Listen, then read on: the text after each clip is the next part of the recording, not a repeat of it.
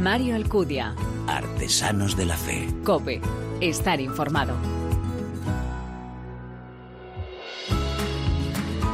¿Qué tal? Muy buenas. Te doy la bienvenida a este octavo programa de nuestra tercera temporada de Artesanos de la Fe en cope punto es, en el que te ofrecemos esa mirada diferente a la vida desde la fe. Un espacio donde se dan la mano el testimonio, la lectura y la música, elementos esenciales en esa imagen de la Iglesia joven a la que nos convoca el Papa. En este Adviento, a poco tiempo de celebrar la Navidad, como nos recuerda el arzobispo de Santiago de Compostela, se nos pide salir de nuestras cuevas en las que esperamos al Señor según nuestros planes y acercarnos al establo de Belén para comprobar que Dios se nos muestra de manera imprevisible, arropándose en la sencillez, en la pobreza, en el desvalimiento y en la humildad. Su realismo humano es el referente de la autenticidad para el hombre. El Señor se ha hecho contemporáneo de la vida de cada uno de nosotros, también en medio de esta pandemia y de nuestra fragilidad que a veces nos desasosiegan y cuestionan.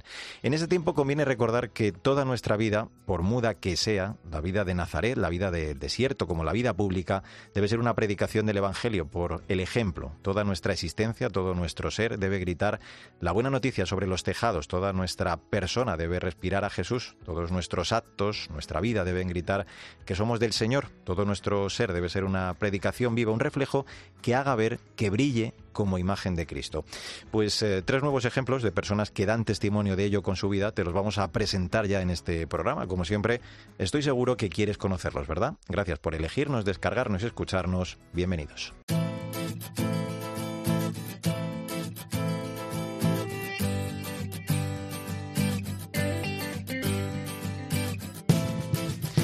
De una crisis nunca salimos igual, salimos mejores o peores. Cultivemos lo que es bueno, aprovechemos la oportunidad y pongámonos todos al servicio del bien común, que el cielo permita que al final no existan más los otros, sino que aprendamos a madurar un estilo de vida en el que sepamos decir nosotros. Es el mensaje que enviaba el Papa a los participantes en el encuentro La Economía de Francisco. Quiere el Papa que los jóvenes sean los protagonistas de un proceso de cambio global para practicar una economía diferente, más justa, inclusiva, sostenible, sin dejar atrás a nadie.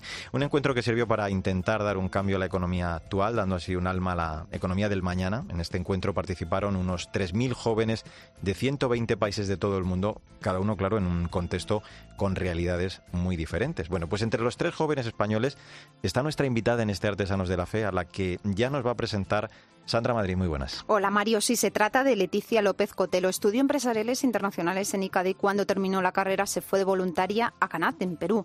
Leticia tenía experiencia en varias O N Ges en España y es así como se planteó trabajar en el tercer sector. Aún así, al volver a España, empezó a trabajar en una empresa de tecnología en donde estaba muy contenta, aunque su corazón y su cabeza seguían pensando en algo que la motivara de verdad. Bueno, y esa iniciativa además tenía y tiene un nombre.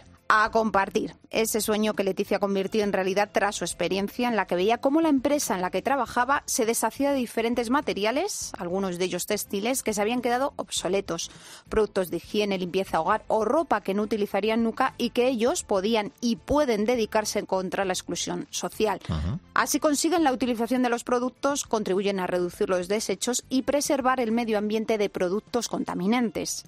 Desde que se fundara en el año dos mil trece han distribuido cerca de veinte millones de este tipo de mercancía a centenares de O N Ges. Toda esta labor tan importante, uh-huh. Este proyecto A Compartir ha sido reconocido con muchísimos premios, uno de ellos en la edición de los Premios Tierra de Mujeres en España.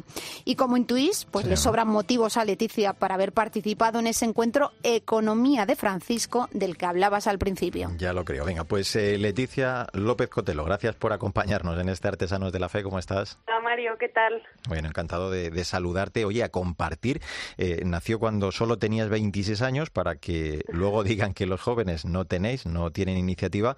Y todo eh, fue en un garaje, ¿no? Cuando junto a tu madre, como decía Sandra, te das cuenta a raíz de tu trabajo que había productos, sobre todo de merchandising, creo, que, que no sabían, ¿no?, qué hacer con ellos. Sí, eh, yo estaba en una empresa y, bueno, y con mi madre, eh, pues mi madre es está de voluntaria en varios sitios, eh, es la que siempre me ha animado a, ¿no?, a acercarme a los pobres y a ir también de voluntaria eh, a muchas O N Ges, sobre todo al comedor de la Madre Teresa. Y pues le conté lo que había, lo que estaba viendo, y me dijo, pues si te lo puedes traer, eh, lo distribuimos porque pues hay un montón de gente que les vendría muy bien. Uh-huh. Y así empezamos, pues, en el garaje, guardándolo en el garaje de su casa, eh, hasta que, pues, eh, todo fue, pues, iluminación de, de la Virgen. Y, y dijimos, pues adelante, hay que montar algo, hay que hacer algo con esto. Eh, Leticia, el nombre además de Muy Claro es precioso porque tiene un trasfondo hermoso, y es que decidiste llamarlo A Compartir por una frase que la Madre Teresa de Calcuta creo que le dijo a un periodista. Sí, un periodista le preguntó a la Madre Teresa que por qué hay pobreza en el mundo, y, y ella le respondió, porque tú y yo no compartimos. Y sí, el nombre viene a raíz de eso. A Compartir suministra productos a más de trescientas cincuenta entidades, eh, cuenta con más de, creo, cien empresas donante. Esto, además, como decimos, eh, se trata eh, en parte de productos, eh, bueno, pues que ahora son muy necesarios, ¿no? Como son en este caso eh, productos de higiene para este tiempo de pandemia. Sí, eh, lo principal que distribuimos son eh, productos de higiene y limpieza, que es eh, la primera necesidad, y que precisamente en estos momentos se han vuelto más importantes. Siempre han sido productos fundamentales, pero con, con el COVID, pues eh, todos hemos aprendido que la salud es, eh, es fundamental, que, que la higiene es fundamental para la salud y además para, que, bueno, para la dignidad, pero... Pero sí, eh, y hemos visto un crecimiento súper grande de tanto de donaciones de empresas como de, de O N Ges solicitando productos. De hecho, Leticia, animáis a los párrocos y a las caritas parroquiales a que contacten con vosotros, porque sabéis que están acudiendo a comprar productos. Sí, es, eh, es un llamamiento que es que hacemos, eh, queremos pegar un grito a todos los párrocos que se enteren que existimos, porque... Porque es verdad que ahora se han puesto, sobre todo, a repartir muchísimos productos de primera necesidad. Hasta ahora repartían eh, alimentos y, y muchos no saben que existimos. Y es que tenemos, existimos para ellos, ¿no? Nosotros existimos para poder dar a los pobres. Nuestro centro son, son las personas, si no, eh, no tendríamos razón de ser. Has contado antes casi de, de pasada, cuando nos hablabas de, del nombre, eh, que la Virgen está detrás de todo esto. A mí me gustaría saber cuál es el, el papel que ha tenido María en todo este proceso, en toda esta iniciativa, Leticia. Bueno, María es eh, la que nos guía en, en todo momento. Hemos tenido eh, experiencias muy fuertes. Eh, el día que se decidió Eh, crear A Compartir fue el once de febrero de dos mil trece, eh, a las doce, que es la hora de María, eh, que, bueno, mi madre eh, Miriam eh, tuvo una llamada de un señor, bueno, que le sobraban yogures, eh, eh, que tenía un montón de yogures, que tenía como un banco de alimentos, sí, que había montado él, y entonces, bueno, fue a verle, vio que este señor, pues, con muy poco eh, tenía estaba montando un banco de alimentos. Este señor de repente eh, le dijo, pues yo no eh, no tengo fe. Madre, eh, eh, disculpe, pero no. Y, y le dijo, me ha dicho que estos yogures vienen, van al, al comedor de la Madre Teresa, ¿no? Sí. Y dice, pues es que yo no tengo fe. Y claro, y de repente mi madre se, se vio eh, pues hablándole de la Virgen. Y fue en ese momento que dijo, si este señor, eh, que a partir de ahí ese señor eh, empezó a creer, eh, no, se lo transmitió a mí mi madre unos días más tarde, se lo contó, que había hablado con su madre, que había tenido una experiencia muy fuerte, y, y fue en ese momento que mi madre dijo, pues tenemos que montarlo, vamos a hacer algo porque este señor eh, lo ha montado, eh, y es que también nosotras con, bueno, la Virgen María... Eh, tenemos mucha devoción, mucha fe, y es verdad que en A Compartir, si necesitamos algo, eh, pues no tiene por qué llegar en el momento, pero cuando tenemos una necesidad muy grande, acaba llegando. Uh-huh. Acaba llegando. Necesitábamos una persona que nos ayudara con logística, y cuando ya era la necesidad imperial, justo nos apareció un voluntario que había sido director en una multinacional toda su vida de logística, llevaba la logística en Europa y ha estado de voluntario con nosotros cuatro años. Está claro que las mujeres tenéis mucho que decir en esta nueva economía que pide el Papa. Sois cuatro emprendedoras las fundadoras de A Compartir. Hablaba el Papa de ser capaces de crear estilos de vida, modelos de producción y consumo, una economía que permita vivir, que sea inclusiva, que humanice sí. y que cuide la creación, como vuestro proyecto A Compartir. Leticia, ¿con qué te quedas después de haber participado en este encuentro, que es solo el punto de partida hacia ese generar un futuro lleno de evangelio? Este encuentro, la verdad que se ve, hicieron propuestas eh, muy interesantes. Me quedo con que hay un montón de jóvenes dispuestos a, a cambiar el mundo y con ganas, que es lo más importante, con, con muchísimas más ganas. Eh, yo creo que esto eh, va a seguir adelante, seguimos conectados y seguimos recibiendo eh, emails y iniciativas a través de, de la economía de Francisco y, y, y me quedo con que, bueno, que, que las personas somos el centro de todo y que, que somos nosotros los que tenemos que decidir en, en qué tipo de mundo queremos vivir y, y creo que poco a poco está habiendo un montón de, de cambios en las mentalidades. Dar un alma a la economía del mañana, hacer de las empresas, de las organizaciones, esas canteras de, de esperanza para construir otras formas de, de entender la economía y también el progreso, para combatir eso que dice el Papa, la cultura del descarte, ¿no? Es momento de, de pasar a la acción, como ha hecho Leticia López-Cotelo con A Compartir, siendo esa levadura en medio de la masa, intentando tocar, actuar con la mirada de Jesús para crear en la sociedad ese amanecer de esperanza. Leticia, ha sido un gusto charlar contigo estos minutos. Enhorabuena y a seguir adelante A Compartir, ¿eh? Con ese estupendo trabajo. Un abrazo muy fuerte. Adiós. Y a ti, Sandra Madrid, te hago también ese llamamiento a compartir más testimonios, por favor, con nosotros en el próximo programa. Adiós, Mario, nos vemos. Mario Alcudia.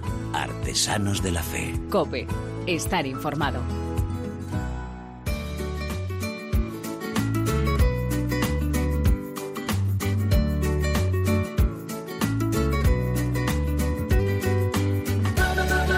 El confinamiento ha sido una ocasión para preguntarnos por los valores más esenciales de la vida y también ha puesto a la luz la presencia de distintos modos de entender la vida, su bondad, la dignidad, el sentido del sufrimiento, el modo de afrontar la muerte y, en definitiva, el sentido de la vida humana. Y de pronto un bicho nos demuestra que somos más vulnerables de lo que pensábamos, que somos más pobres de lo que pensábamos.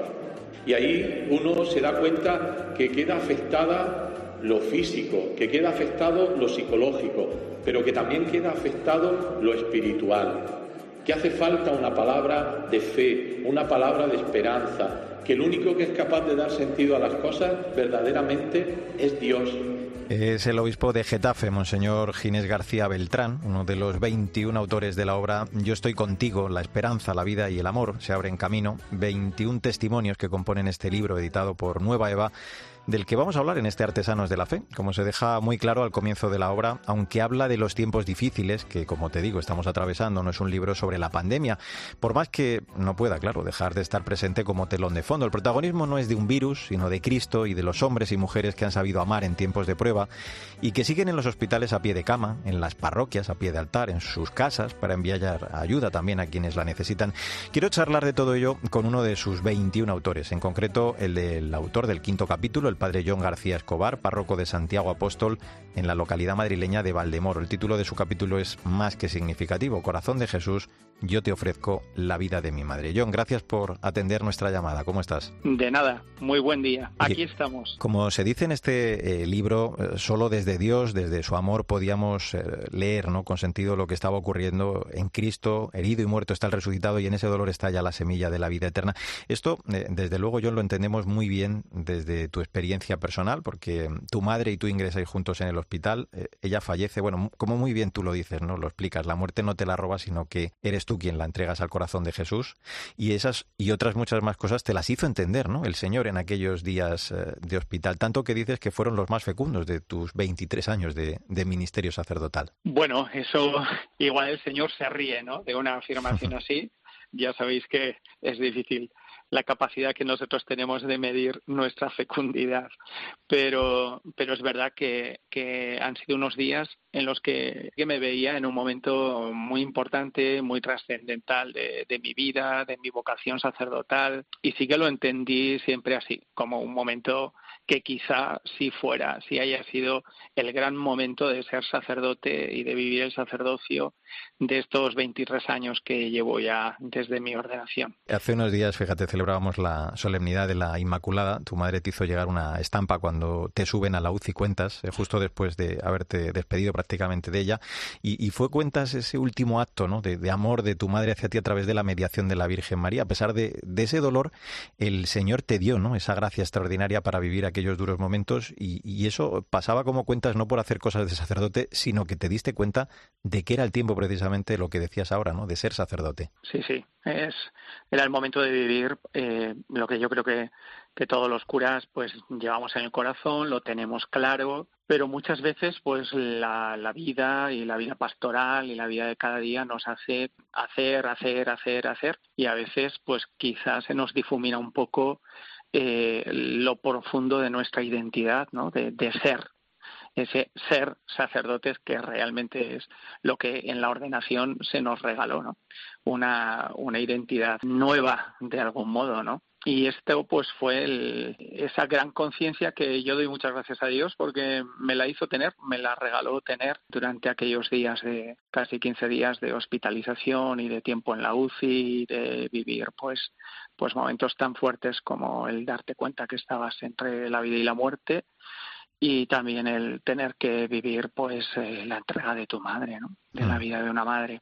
Claro. Con todo lo que una madre es para un sacerdote, ¿no? Ahora estoy viviendo, continúo viviendo en la casa parroquial con mi padre, los dos solos, y, y ahora me doy mucho más cuenta de que eh, pues para el sacerdote, sobre todo si no tenemos muchos hermanos, cuando tus padres fallecen eh, a nivel humano, quedas en una soledad grande, ¿no?, y en una intemperie humana mucho más grande que quizá pues en otro tipo de vocaciones y en otro estilo de vidas. Mm, mm. Por eso pues, pues tiene una fuerza especial, sí, claro, el tener que vivir eh, la muerte de tu madre, ¿no? Señalas en este libro que, que hiciste de, de la cama en la U C I tu altar, donde vivir en la misa pues tu cuerpo ofrecido y entregado, ¿no?, eh, viendo convertido además el hospital en, en una sucursal, lo, lo dices así, de dolor y de muerte.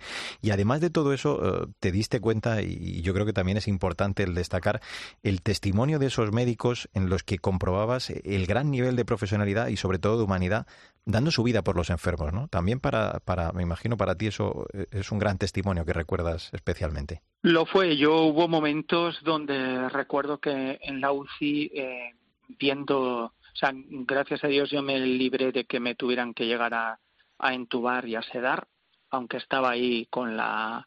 con el aviso permanente por parte de los médicos cuando tenía momentos peores, más críticos, eh, pero me libré, y entonces eso me permitió pues observar, ¿no?, dentro de lo poco que puedes observar desde la cama de una U C I, uh-huh. pero vi a los equipos sanitarios aquellos días, y cuando hablo de equipos sanitarios me refiero desde las señoras que iban a hacer la limpieza, Eh, con una precariedad de medios pues pues tan grande como teníamos aquellos días. No olvidemos que sí. eran eran mediados de marzo, cuando todavía prácticamente no había mascarillas casi ni en los hospitales, ¿no? Uh-huh. y y bueno pues eh, desde ellas en, en en la precariedad y en el y en el gran afecto, ¿no?, me llamaba la atención porque porque aún estando como estaba, que yo, bueno, pues estás con camisón de hospital en una cama y, y con las mascarillas y con tal, pero eh, mucha gente, mucha de la gente que se acercaba aprovechaba, ¿no?, eh, para traerte saludos, para para hablarte de alguien que conocía, para y, y bueno, pues para ser instrumento de aliento, ¿no? Pero en muchos momentos llegaron a emocionarme eh, los turnos de trabajo. Eh, cómo pensaban en sus compañeros, cómo procuraban aquello, aquellas U C Is habían sido totalmente improvisadas uh-huh. en el hospital de Valdemoro, como en otros muchos sitios, ¿no? Claro. Habían convertido el hospital de día eh, de, del, del hospital Infanta Elena en una pre-U C I, igual que el gimnasio de rehabilitación era una, una inmensa pre-U C I, y y estaban todavía improvisando estanterías donde poner los materiales que podían hacer falta, las cosas, y te, te llamaba mucho la atención pues eh, ver cómo unos turnos total de trabajo totalmente agotados estaban pensando en, en facilitar el trabajo a sus compañeros del siguiente turno. No sé, ¿no? A mí, por ejemplo, cuando estaba todavía en la habitación con mi madre y ya me dijeron que me tenían que llevar a la U C I, pues me trajeron a, a, a la neumóloga de la U C I a presentármela, a decirme con quién iba a estar, que le viera su cara, que ella hablara un poquito conmigo.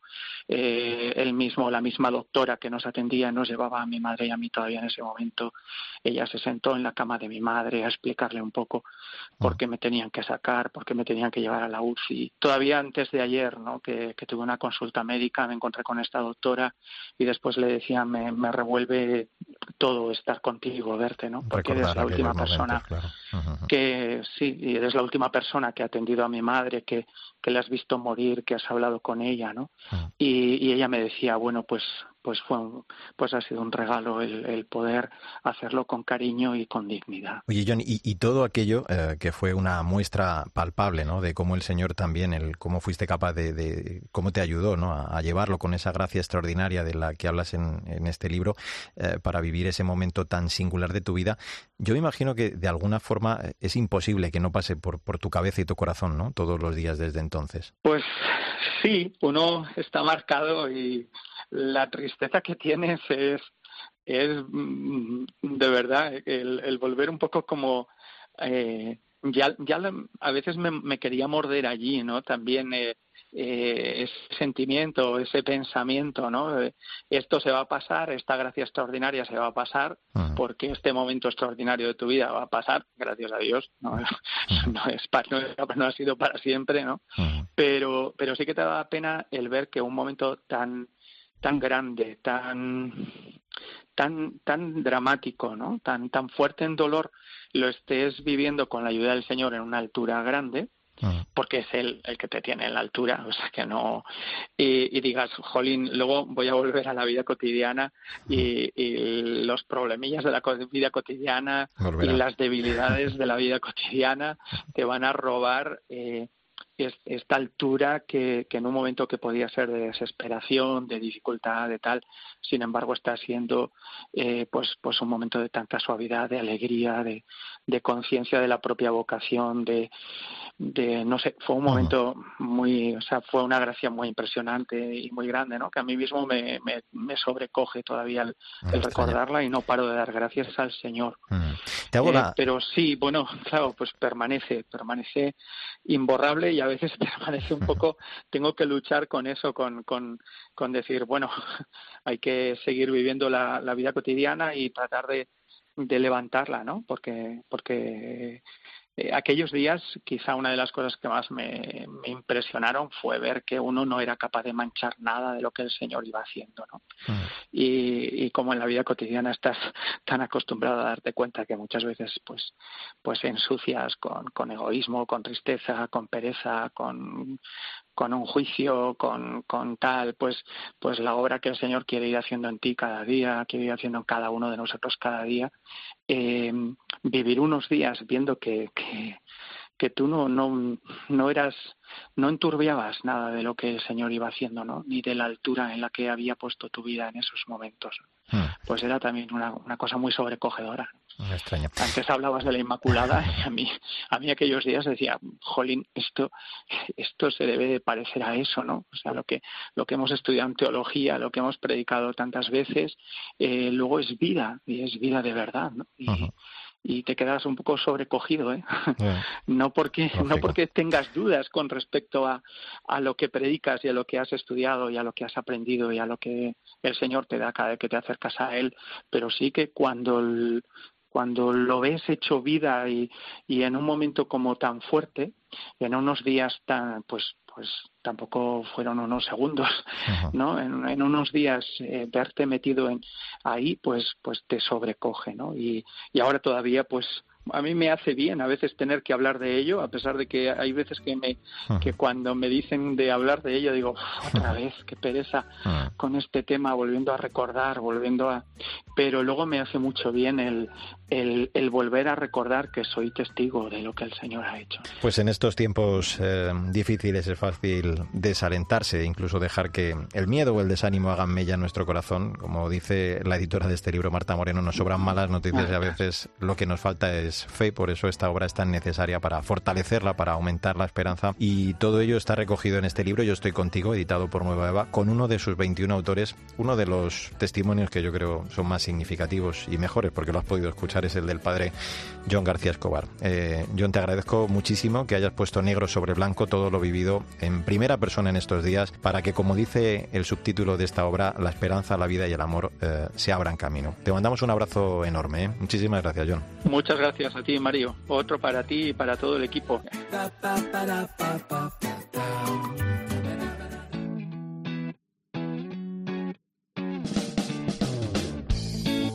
Mario Alcudia. Artesanos de la Fe. COPE. Estar informado. Caminando por las calles descubrí miles de formas, formas de sentir. Miradas, sonrisas, complicidad. Son los latidos de mi ciudad. Abrimos este último tramo de Artesanos de la Fe en cope punto es, que dedicamos, como siempre, a la música. Y esta vez vamos a poner rumbo hasta tierras valencianas, donde vive nuestro invitado de hoy, José Villanueva, que junto a Vanessa, Ana Belén, Ramón y Manuel forman el grupo Tras sus huellas. Lo que estamos escuchando es Latidos de mi ciudad, uno de los singles de su primer disco. Y para presentarnos, como siempre, una nueva propuesta musical, María Chamorro. Muy buenas, María. Hola, Mario, ¿qué tal? Si tú eres un hijo de Dios, puedes soñar en grandes cosas y tener certeza que tus sueños se pueden hacer realidad. El Señor estará contigo, todo en Él te concederá, porque Él es nuestro Padre y nos quiere brindar. Esto que escuchamos es Sueña lo Grande, tema, María, con el que nos invitan a abandonar todas nuestras esperanzas y deseos en el Señor. La historia de este grupo valenciano nace en la J M J de Madrid, donde se conocieron Vanessa, Ana Belén y José. Allí forjaron una gran amistad, pero no fue hasta dos mil quince cuando empezaron a alabar juntos a Dios a través de la música y los acordes. Todo surgió a raíz de un pequeño susto cardíaco que tuvo José. Vanessa y Ana Belén fueron a visitarle con una guitarra y comenzaron a cantar los tres juntos. Ahí comenzó su misión, a la que se unió en dos mil dieciocho Manuel. Y hace apenas unos meses también se incorporó Ramón. Soy un pobre pecador que tu camino no sabes seguir. Te pido que me ayudes a parecerme un poco a ti. Enséñame a seguirte, enséñame a adorarte, enséñame a vivir la fe. Con este Sumergidos en mi oración, tema que da nombre a su primer disco, vamos a saludar ya a nuestro invitado, José Villanueva. Hola, José, ¿cómo estás? Gracias por acompañarnos. Hola, Mario, gracias a vosotros por invitarme. Oye, como nos comentaba eh, María, la semilla de este grupo nace en dos mil once, en esa Jornada Mundial de la Juventud de Madrid, aunque habéis terminado de darle forma, podríamos decir, al grupo eh, hace apenas unos meses, ¿no? Dinos de, de dónde, eh, cómo surge este nombre del grupo Tras sus huellas, por el que seguro que se han preguntado ya nuestros oyentes. Pues viene de la época de la primera canción que has puesto, Latidos en mi ciudad, que esa canción realmente no es de todo, no es del grupo, no es de Tras sus huellas, pero sí que es parte de la canción, es mía. Uh-huh. Y es que eh, en el año dos mil doce aproximadamente, para un festival de la canción vocacional aquí en Valencia, eh, nos juntamos eh, un grupo de parroquias, que era el arciprestazgo número cinco de aquí de Valencia, sí, al que yo pertenezco, con la parroquia de Paiporta, que es a la que pertenecen Ana y Vanessa, uh-huh, para hacer una canción para el festival vocacional. Y nace esta canción de Latidos de mi ciudad.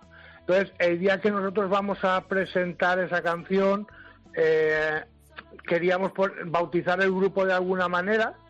y el sacerdote que nos acompañaba, Jean Carles Alemán, eh, siempre decía que a, o sea, que a él le habían dicho que él había venido a la ciudad, porque él, él es nacido en un pueblo, a dejar su huella en el asfalto. A raíz de esa huella que nos unió a todos para este, y que donde empezó aquella canción, que al final de alguna manera es otro de los nexos de unión del grupo, esa canción y ese momento, yeah. y esa huella en el asfalto. Claro, tampoco quisimos ser huella en el asfalto porque aquello ya existía de alguna manera, aquel grupo. Ah. Entonces, la huella quisimos que estuviera presente y apareció, después de varios nombres posibles con huellas, apareció Tras sus huellas y fue el que nos, nos dejó a todos eh, convencidos de que era nuestro nombre.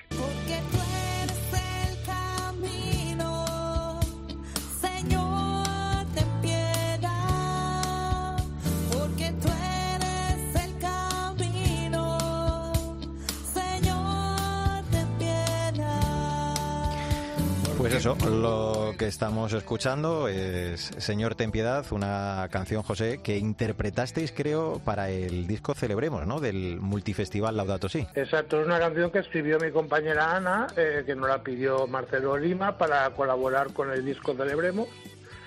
Y eh, bueno, pues la canción es de ella y, y la, la grabamos para en esa ocasión de ese, ese disco. Uh-huh. Y eh, en el Laudato sí ese año, el último que se pudo celebrar in situ, eh, por esta otra uh-huh. circunstancia que hemos vivido, en todas las Eucaristías eh, intentamos hacer todo lo que era el disco Celebremos. Entonces cantamos uh-huh. en todas las Eucaristías nuestro ten piedad. Y me consta que bastante gente lo sigue utilizando y nosotros mismos cuando hacemos alguna Eucaristía lo cantamos, desde luego, porque nos gusta mucho. Sí, y aparte de este disco, grabasteis hace unos años esa que decíamos era vuestra primera producción que vio la luz en dos mil diecisiete y que lleva por nombre Sumergida en mi oración. ¿Cómo fue aquella experiencia de grabar ese disco? Pues esa experiencia fue un regalo del Señor. Eh, nosotros en ningún momento, cuando nosotros empezamos en el dos mil quince...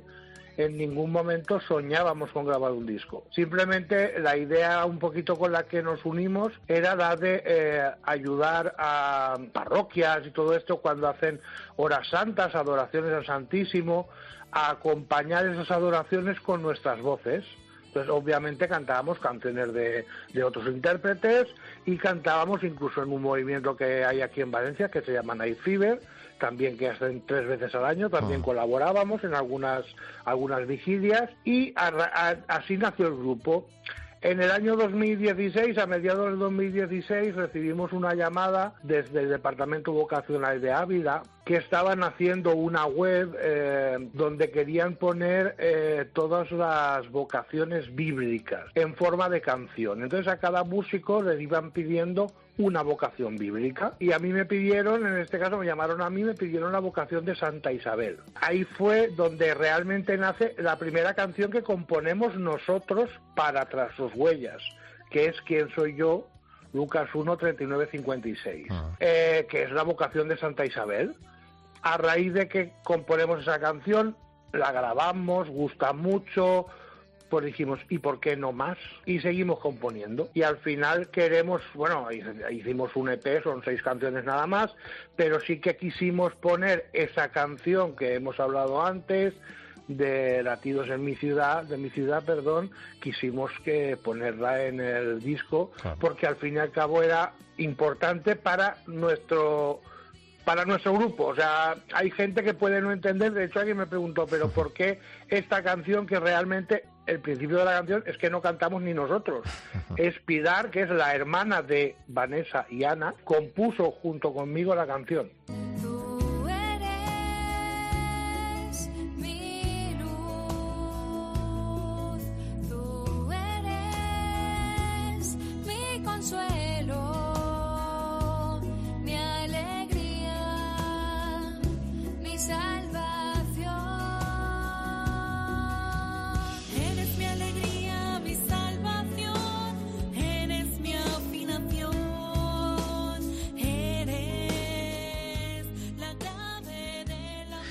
Con este tema, afinación en clave de amor, de fondo, eh, te vamos a preguntar también por vuestra misión evangelizadora, que como hemos visto en vuestras redes, eh, José tiene uno de sus puntos fuertes en, en conciertos, lo decías tú, en actuaciones eh, también, porque por tu experiencia, ¿cómo crees que, que ayuda la, la música y más géneros como el vuestro a ese encuentro profundo con, con el Señor? Pues creer, yo me voy a, a ceñir a lo que la gente muchas veces nos comenta. Nosotros hemos terminado de hacer adoración, hemos terminado de hacer conciertos y generalmente siempre o casi siempre hay alguna persona que se nos acerca. Hombre, muchas personas se acercan, obvio, pero hay una persona en especial, suele haber alguna que te hace esa misma frase y es: gracias porque escuchando vuestras voces o escuchando vuestras canciones o estando aquí en el ambiente de oración, he tenido un encuentro esta noche con el Señor. Eso es para nosotros la mayor paga que podemos tener dentro de la música. Claro. Y bueno, no podemos dejar de preguntaros por esa gran duda que nos surge cuando el trabajo es en grupo, y es saber, pues, ¿cómo hacéis para escribir las canciones en grupo? ¿Cómo os organizáis? Pues generalmente las letras, la mayoría son mías, ¿vale? Yo suelo escribir las letras, de hecho tengo muchas letras escritas, hay un poco paradas. Y luego entre Ana, Manuel y Ramón, cuando puede, les van poniendo música. Generalmente Ana, de momento las canciones que, que hay en el, en el mercado, o sea, todas las que hemos editado, eh, ha sido Ana, obviamente, porque eh, cuando se editó el disco no estaba ni, ni Ramón ni Manuel.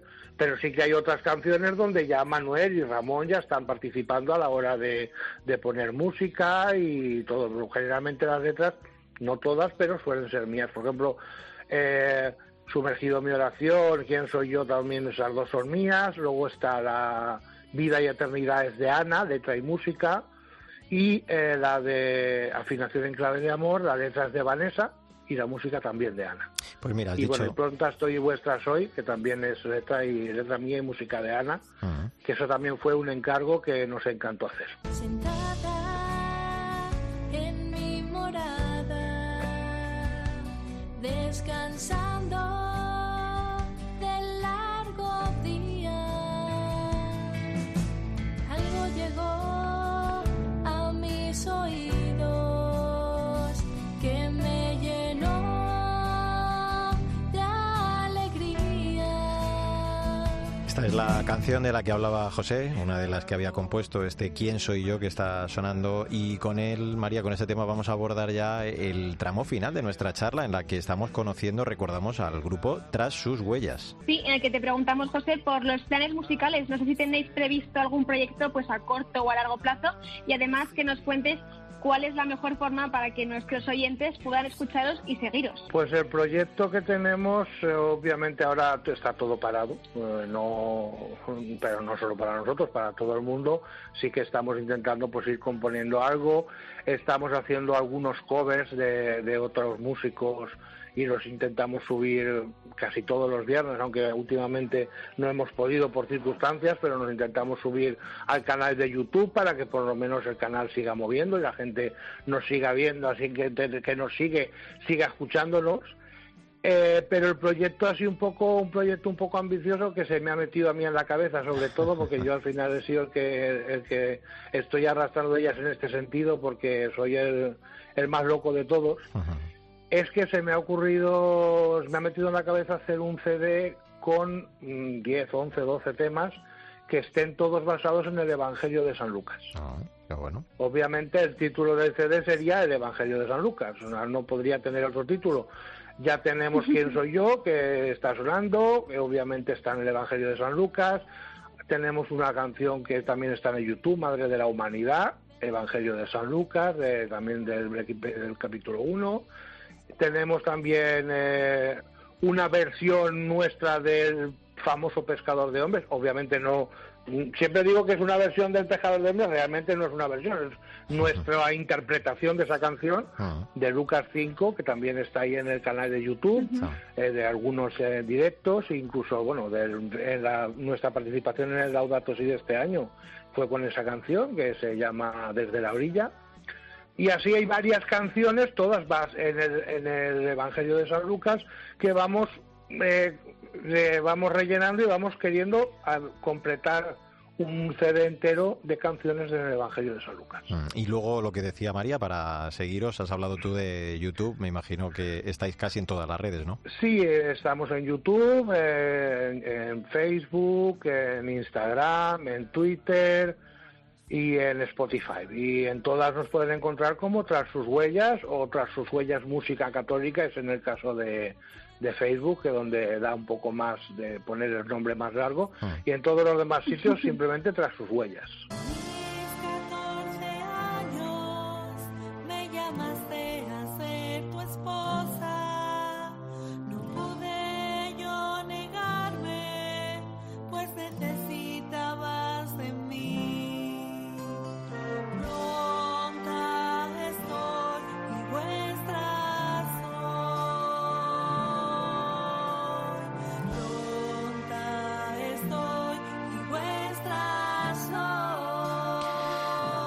Música, voz, letras que estoy seguro han llevado y siguen haciéndolo al encuentro con el Señor a tantas personas. Con este Pronta estoy, vuestra soy, nos vamos a despedir. José Villanueva, ha sido un placer conoceros, conocer Tras sus huellas, vuestra historia, vuestra actualidad en este Artesanos de la Fe. La verdad que os deseamos que sigáis con vuestra música, pues eso, acercando y poniendo tras la pista de las huellas del Señor, tantas almas y, y corazones. Muchísimas gracias por estar con nosotros, ¿eh? Un abrazo fuerte. Gracias a vosotros por darnos la ocasión estar aquí y, y nada, aquí seguimos siempre, como siempre solemos escribir en los, las redes sociales con el hashtag siempre Tras sus huellas. Siempre Tras sus huellas. Pues por supuesto también a ti, María Chamorro. Hasta el próximo programa. Yo también sigo las tuyas, ¿eh? Vale, hasta la próxima, Mario. En la reciente misa del Papa, junto a los creados nuevos cardenales, les pedía mantenerse despiertos, vigilantes, algo que no es nada sencillo. Decía Francisco que hay un sueño peligroso, el de la mediocridad, sin impulsos de amor a Dios, porque sin esperar su novedad nos volvemos tibios, mundanos. Y esto carcome la fe, porque la fe es lo opuesto a la mediocridad, es el ardiente deseo de Dios, es la valentía perseverante para convertirse, es valor para amar, es salir siempre adelante. Nos recuerda además el Papa que cuando solo giramos alrededor de nosotros mismos, de nuestras necesidades, indiferentes a las de los demás, la noche cae en el corazón que se vuelve oscuro. Así que conviene recordar, como nos han hecho nuestros invitados, nos lo han demostrado con su vida y con su ejemplo, que la fe no es agua que se apaga, sino fuego que arde. Es como dice también Francisco, la misionariedad de la fe que nos exige salir de nosotros para que sea transmitida y ofrecida especialmente con el testimonio. Pues ahora sí, como siempre te digo, no olvides que el arte de la vida es el camino que debe conducirnos a Dios. Te espero en nuestro próximo programa.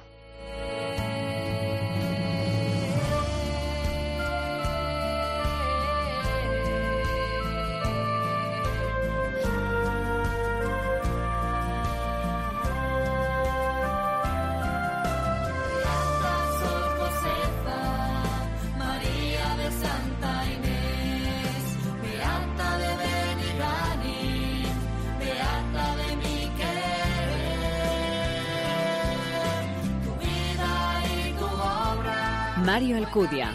Artesanos de la Fe. COPE. Estar informado.